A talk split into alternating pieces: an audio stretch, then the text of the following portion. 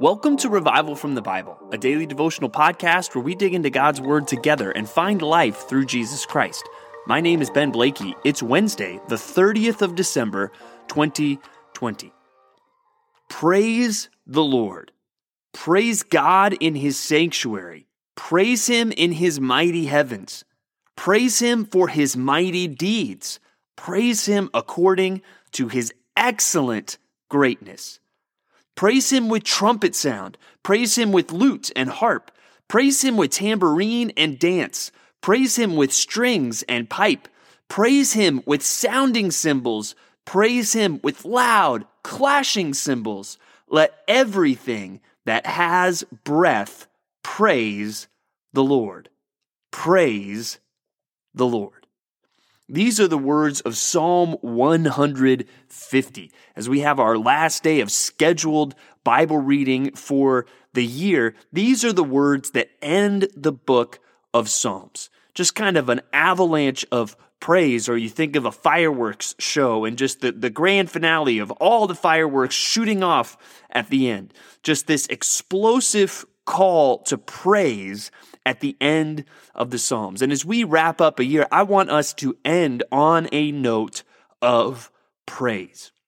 Now, when we think about this, the, the praise that is called for here in this chapter, I think there are t- times where we have all experienced something like that, where our heart is just full of praise. And we feel like we there's nothing we can do to help even just from exploding in praise to God for how good he is and how great he is. And and usually that's based on something that good that has happened in our lives. And we also though we also know what it is like times where we're not feeling it. I mean, maybe it's even a, a church service or something where we're just not really feeling like singing and praising God. Or maybe it's a season in our life where we don't feel as quick to worship.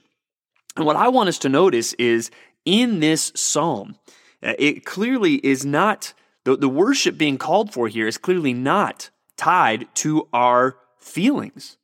The praise that we are commanded to give and called to give here is not dependent on our circumstances.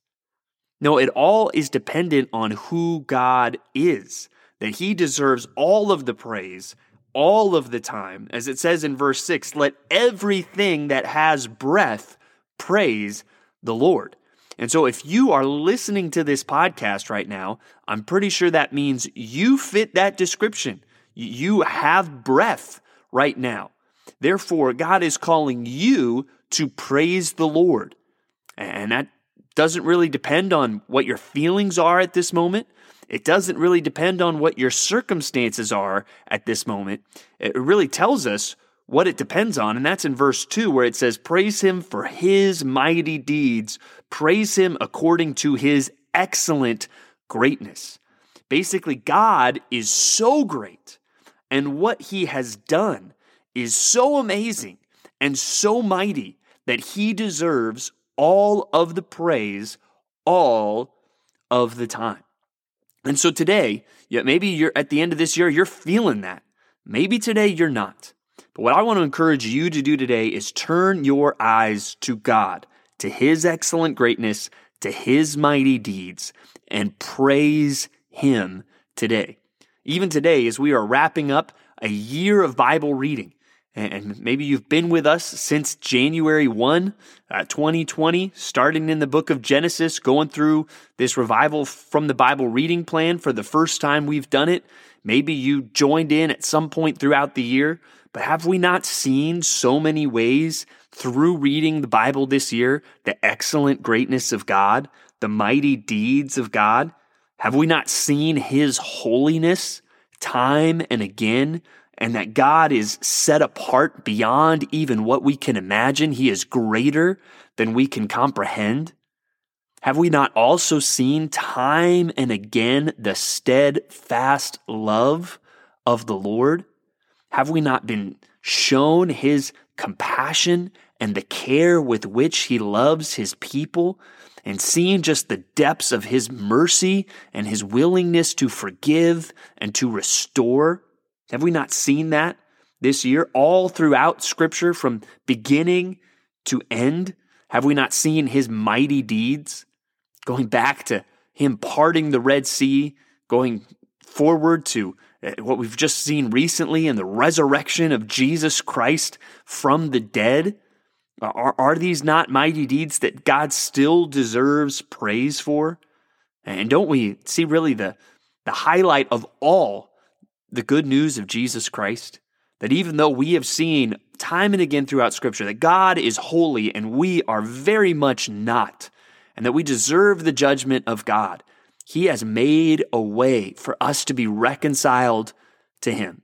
And that way is, is Jesus Christ, the, the Son of God, born in Bethlehem, living the perfect life, dying on the cross for sins, and then rising again from the dead, offering forgiveness and freedom and eternal life to all who would repent of their sins and put their trust in him. Does not God deserve all the praise all the time? And maybe even in addition to what we have read in Scripture, you can look back even at this year, 2020, and see all the ways that God has been faithful. And you can say with the psalmist here, praise the Lord. And whether you're feeling that or not, I think there is something to be said when we choose to praise God, God does something through that. And God, even as He receives glory, He ministers to us. Even reading this, I was reminded of some of the worship nights that we did as, as a church back in March and April of this year when we weren't even gathering together in person, but still uh, just wanting to lift up songs of praise to God. And I remember how personally encouraged I was by those nights, just putting aside everything else and just lifting up songs of praise to God and reminding myself, even if I wasn't feeling it, reminding myself of His mighty deeds and of His excellent greatness. And as I lifted my eyes to praise the Lord, I know my heart was always encouraged. So as we wrap up a year of Bible reading, I want to encourage you to praise the Lord today. Now, the other passages we're going to look at today, I think, are all going to have a, a, similar theme and help us to think through something. We've been thinking a lot about the future here at the end as we look at prophets and as we look at the book of Revelation. And today we wrap up the Bible in Revelation chapter 22, verses 12 through 21. And, even I talked about some of these verses at our Christmas Eve services as we reminded ourselves that Jesus Christ is coming back. And even the second to last verse of the Bible says, He who testifies to these things, and that's talking about Jesus, says, Surely I am coming soon. Amen. Come, Lord Jesus. And, that even idea, come, Lord Jesus, there's an ancient phrase that was used by the early church to say that, and that was the cry of Maranatha. Maybe you've heard that word in church circles. If you've never known what that means, that's a, a cry, Come, O Lord. Uh, and, and that is should be the cry of every Christian. We should earnestly desire the return of Jesus Christ. And we even see here the Spirit and the bride say, Come, and let the one who hears say, Come, and let the one who is thirsty come. Let the one who desires take the water of life without price right? That in Jesus there is fulfillment and someday he will come back and all of that will be fully realized. And we should, as Christians, desire that day. We should pray for that day to come and to come soon. And maybe that's something that's been easier to do this year. Uh, as the world seems to be deteriorating, it's easier for us to say, Come, Lord Jesus. Well, let's be reminded that that is something that should always be on our hearts. In both good times and bad, we should be earnestly praying for the return of the King, for Jesus Christ to come back, and we should be looking forward to that day. And some of us, frankly, need to be thinking about that more. We need to be more earnest and more expectant of the return of Jesus Christ. But we're also going to see some things in our reading today that help us kind of avoid an error of just, man, I, I, don't like how things in this world are going. Life is hard. I just want Jesus to come back. And for the only reason for us to be desiring that to kind of to be to escape from realities of life that we don't love. And so we have to kind of fight this tension where no, we shouldn't desire the return of Christ for the wrong reasons, but we should desire it. We should seek it. We should pray for it. But then there is the fair question of, well, what do we do then in the meantime? And that is where we're going to see some important things in our final two passages. First, John 21, 15 through 25. So we kind of pick it back up at the last breakfast. We see God ministering specifically to Peter.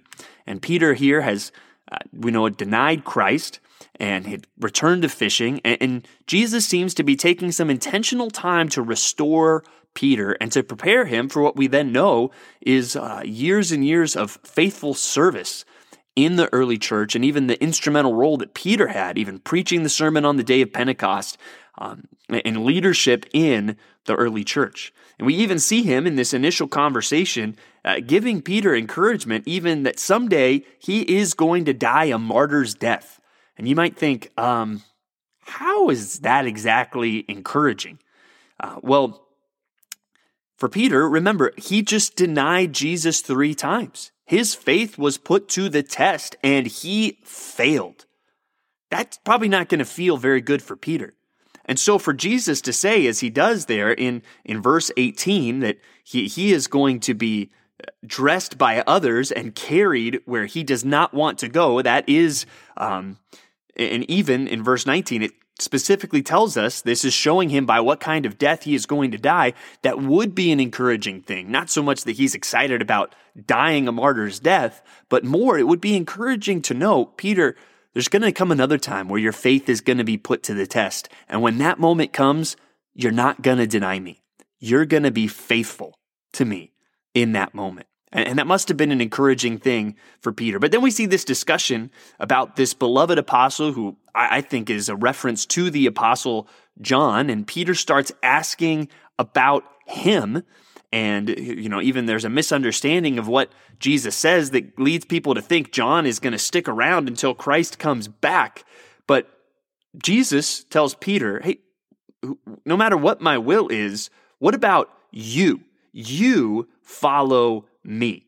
And, and that's the phrase that kind of has kept coming up follow me, feed my lambs, right? And, and so we don't know when Jesus is going to come back. They didn't know if John was going to stick around until Jesus returned. Frankly, we don't know about ourselves if we will uh, be here when Christ returns or if we will pass away before then. But there is some extent, even though we should seek the return of Christ, at the same time, Jesus is saying, hey, don't worry about the times or seasons, follow me.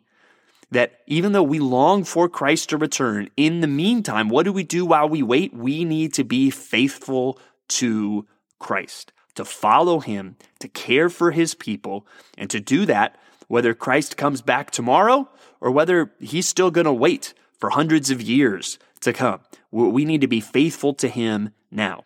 And we also get a flavor of that in Malachi, the last book of the Old Testament, which we read all of today.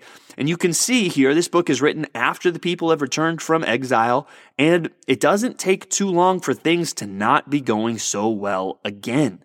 Even though they've been exiled, now they're returned. Still, that the people are not serving the Lord as they ought to. And so there is a lot of message of rebuke and judgment in this book. But um, we, we see there are some people who are, are different. We, we see uh, some people, if you look at chapter 3, verse 16, it says, Then those who feared the Lord spoke with one another. The Lord paid attention and heard them, and a book of remembrance was written before him of those who feared the Lord and esteemed his name. They shall be mine, says the Lord of hosts, in the day when I make up my treasured possession, and I will spare them as a man spares his son who serves them. Then once more you shall see the distinction between the righteous and the wicked, between one who serves God and the one who does not serve him. And then chapter 4 says, For behold, the day is coming, burning like an oven when all the arrogant and all the evildoers will be stubble. The day that is coming shall set them ablaze, says the Lord of, Cro- of hosts, so that it will leave them neither root nor branch. But for you who fear my name, the Sun of Righteousness shall rise with healing in its wings, and you shall go out leaping like calves from the stall, and you shall tread down the wicked, for they shall be ashes under the soles of your feet on the day when I act, says the Lord of hosts.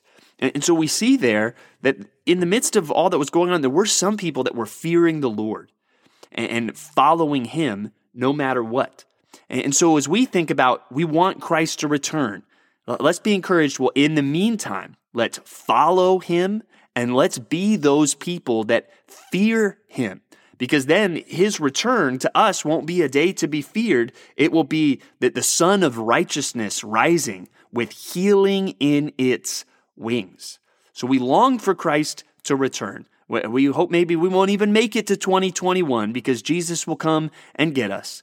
But no matter how long that is, we will be faithful to follow him. We will fear the Lord. And as we talked about with Psalm 150, no matter what the circumstances, no matter what the feelings, we will be committed to praising the Lord because he deserves it. Thanks for digging into God's Word with me today on Revival from the Bible. For more resources, check out revivalfromthebible.com. To learn more about Compass Bible Church Treasure Valley, go to compassbible.tv. Now, we have finished reading through the Bible in the year 2020, but we still have one day left. So I want to invite you to join me for a special podcast where we think back on some things from this year tomorrow on New Year's Eve. And then I hope that you are ready to start again at the beginning on January 1st as we kick off a new year. And I want you to be thinking about who you can invite to join us as we read through God's Word together in 2021. The grace of our Lord Jesus Christ be with you.